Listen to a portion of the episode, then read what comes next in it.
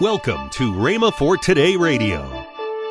Well, now what you, you know, the Bible talks about, God said in, in the Old Testament, talking to Jeremiah about, he ate my word. Now what you eat physically, you see, goes into your physical, make up your physical being, doesn't it? Now what you read, what you eat, what you read, what you feed on spiritually goes in to make up the inward man, doesn't it? I said, doesn't it? And so I never went to bed and went to sleep. I, I, I would. I had Doctor Lillian Yeomans' books. Just wore the backs off of some of them. Were favorites of mine on the subject of healing, and, and others as well. Then uh, Smith Wigglesworth's Ever Increasing Faith would, would, would build your faith. Not just so much on healing, but just build your faith in general, and healing too. And, and many of those books, I just wore the backs off of them. Welcome to Rhema for Today. In a moment, Kenneth E. Hagin continues his series on Healing Belongs to Us. Also, later in today's program, I'll tell you about this month's special radio offer. Right now, let's join Kenneth E. Hagin for today's message. Praise God. You could open your Bibles, if you like, to the fifty-third chapter of Isaiah. We're teaching right now, actually, from my book, Healing Belongs to Us. Series of lessons on the subject, Healing Belongs to Us. We talked about yesterday supernatural manifestations, gifts of the Spirit in operation. We believe in them, we have them, we expect them, and we should expect them. But in the meantime, we must preach the Word, because supernatural manifestations won't work for everybody. But God's Word will work for everybody. And so we must preach God's Word, and believers should continue to feed on God's Word concerning divine healing, to keep their faith strong. Because, you see, healing belongs to us. Now, I believe that there are a number of reasons, but I believe one of the most outstanding reason, I suppose, that I've been able to walk in what I call divine health for almost fifty years, was that after I was healed in nineteen thirty-four, then received the baptism of the Holy Ghost and spoke with other tongues in nineteen thirty-seven, and came over among Pentecostal people, in the fall of nineteen thirty-seven, I heard Dad Nelson, P C Nelson, who was founder of the, uh, what's now known as the uh, Southwest Assemblies of God College down in Waxahachie, but originally he founded the school in Enid, Oklahoma. And Dad Nelson said, read all the good books you can on the subject of divine healing, and any articles or messages printed in, in any of the papers that seems to appeal to you. You see, just the way some things are written, sometimes it appeals to one person more so than someone else. And any article that you may read in a periodical or religious magazine on the subject of faith or healing that seems to appeal to you, keep it. And then constantly feed along this line to keep your faith strong, because the time will come when you'll either need faith for yourself or for some of your family. Well, I began to do just what he said. Then he then he gave a list, a whole list of books that he recommended. And, and he had one. And uh, I, I got his, and then at that time, and then, then I went down the list and, and got most of these others that he recommended. Some of them, by the time I got to where I could get them, they were out of print, and some of them I never did get. But the majority of them I did.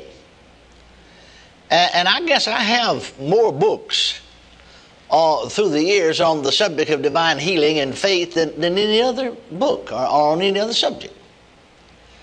And uh, some books on divine healing. Now, I just read them once. They didn't do too much for me, so I just read them one time. But now, those that seem to really bless me and inspire me, I continually read those books. In fact, I've had to replace some of them. I just wore the backs off of them. And when I went out on the field in field ministry then in nineteen forty-nine, I always took a, a suitcase of books with me. And I'd just constantly read. I'd, I'd read sometimes all night long. Traveling, you see, by myself because my wife is home with the children in school. And I'd always take a good supply of books on faith and healing. Now, I took other subjects, studied other subjects, naturally. And then when I'd come back from that meeting, or sometimes gone for weeks, several weeks, sometimes, you know, three, four, five, six, seven, eight, nine weeks. Then I'd, I'd change the books. I'd carry a suitcase. I had a, a large suitcase, metal, almost as big as a trunk. And I'd replace those books, you see. And always a large supply on the subject of faith and healing. And never went to sleep at night without reading about healing and faith. Never, never closed my eyes. For years. Amen. Well, now what you, you know, the Bible talks about, God said in, in the Old Testament, talking to Jeremiah about, he ate my word. Now what you eat physically, you see, goes into your physical, make up your physical being, doesn't it? Now what you read, what you eat, what you read, what you feed on spiritually goes in to make up the inward man, doesn't it? I said, doesn't it? And so I never went to bed and went to sleep. I, I, I would. I had Doctor Lillian Yeomans' books, which wore the backs off of some of them, were favorites of mine on the subject of healing, and, and others as well. Then uh, Smith Wigglesworth's Ever-Increasing Faith would, would, would build your faith, not just so much on healing, but just build your faith in general and healing too. And, and many of those books, I just wore the backs off of them. Hallelujah. Well, now that kept my faith strong. I would go along sometime for five to seven years and never even know I had a body. Amen. You know, you know, and you know, it's hard for me yet to to relate to people that that have headaches. You know, the last headache I had was August of nineteen thirty-three. Or, or, or hurting, or, or you know, or different things, you know. But now, that's one reason I believe. That's the reason I said that Christians need to continue to feed on God's Word on the subject of divine healing. You know, it seems to me that folks are stupid sometimes. I remember as a teenager, just a fifteen-year-old boy, when I was born again on the bed of sickness, the doctor said I had to die on my deathbed. I didn't study the Bible on any other subject. No use of me getting off on the Antichrist. That's not going to help me get off of the bed. Unless I get healed, I'm not going to be here and he shows up anyhow. So no use of me studying on the Antichrist. No use of me studying on the Great Tribulation. Amen. I didn't study on any other subject. I knew I was born again, devil, nobody else could talk me out of that. I knew I'm a child of God. But I just simply fed entirely on the subject of faith, prayer, and healing for, for sixteen solid months. And I didn't know what some scriptures meant. Now, like Mark eleven, twenty-three, and twenty-four, I've preached on that so much some people think I wrote it. But I didn't. Jesus said it a long time ago, and it's just as true as any of the rest of the Bible is. But some way or another, my heart told me that my answer was in Mark eleven, twenty-three, and twenty-four, and I didn't know what it meant, and I didn't know how to put it into practice as a fifteen- and a sixteen-year-old, bedfast, practically totally paralyzed. But I can remember night after night, after all the lights are out, and everybody's in the bed and asleep, I uh, I would quote those verses nearly all night long, just not sleep. Just quote those verses over and over and over and over and over and over again. Because I knew if there's any help for me, there it is. It has to be here. You know, The doctors, bless their hearts, I appreciate them. They did the best they could. But we're just honest about it. There isn't anything to be done. You have to die. But I, I, I think this, is, as you look back on, you know, the average person would have died. They would have given up hope. But I just relentlessly, relentlessly, hallelujah, praise God, relentlessly stayed with that word. And not knowing what it meant, not knowing how to put it into practice, but just quote it over and over and over and over again. Repeat it. Repeat it. Quote it. Get into the Word. The Word will heal you. Amen. I said the Word will heal you. Amen. The Word will heal you. Amen. Remember, we studied about God's recipe for healing and health, life and health. Proverbs four, twenty through twenty-two. The twenty-second verse said, "For they, my words, are life, and to those that find them in health, to all their flesh." The margin said, "My words are medicine to all their flesh." Well, anybody knows that medicine wouldn't help you sitting on the shelf or on the table by the bed. Medicine to do you any good, it has to get in you. God's medicine's the same way. And His Word is His medicine. You're listening to Rhema for Today with Ken and Lynette Hagin. If you'd like to find more life-changing resources, then visit rhema dot org.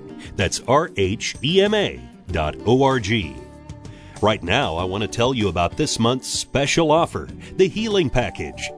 A book by Ken Hagin, Healing Forever Settled. The C D by Kenneth E. Hagin, Man and Miracles. And a book by Kenneth E. Hagin, The Healing Anointing.